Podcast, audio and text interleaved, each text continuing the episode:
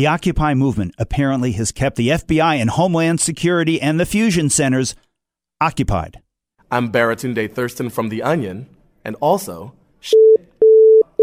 mother. You're listening to the Civil Liberties Minute with ACLU attorney Bill Newman. A fusion center in Nevada, as reported by the New York Times, regularly has been surveilling and reporting on lawful, peaceful, and constitutionally protected demonstrations, including rallies for jobs and justice.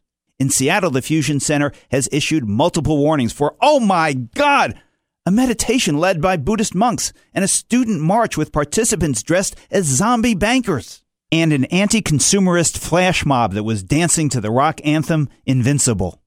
Meanwhile, the Boston Regional Fusion Center was busy issuing multiple bulletins to law enforcement on, for example, a protest against irresponsible lending practices, a food drive for the needy, and multiple yoga, faith, and spirituality classes, and credit card detractors helping people cut up their credit cards. Oh my God, again! The Obama administration and law enforcement across the country is busy dissing and dismissing people who believe that the government is actually surveilling almost everyone and anyone who might oppose a government policy. All of which brings to mind the adage just because you're paranoid doesn't mean someone isn't after you. The Civil Liberties Minute is made possible by the ACLU because freedom can't protect itself.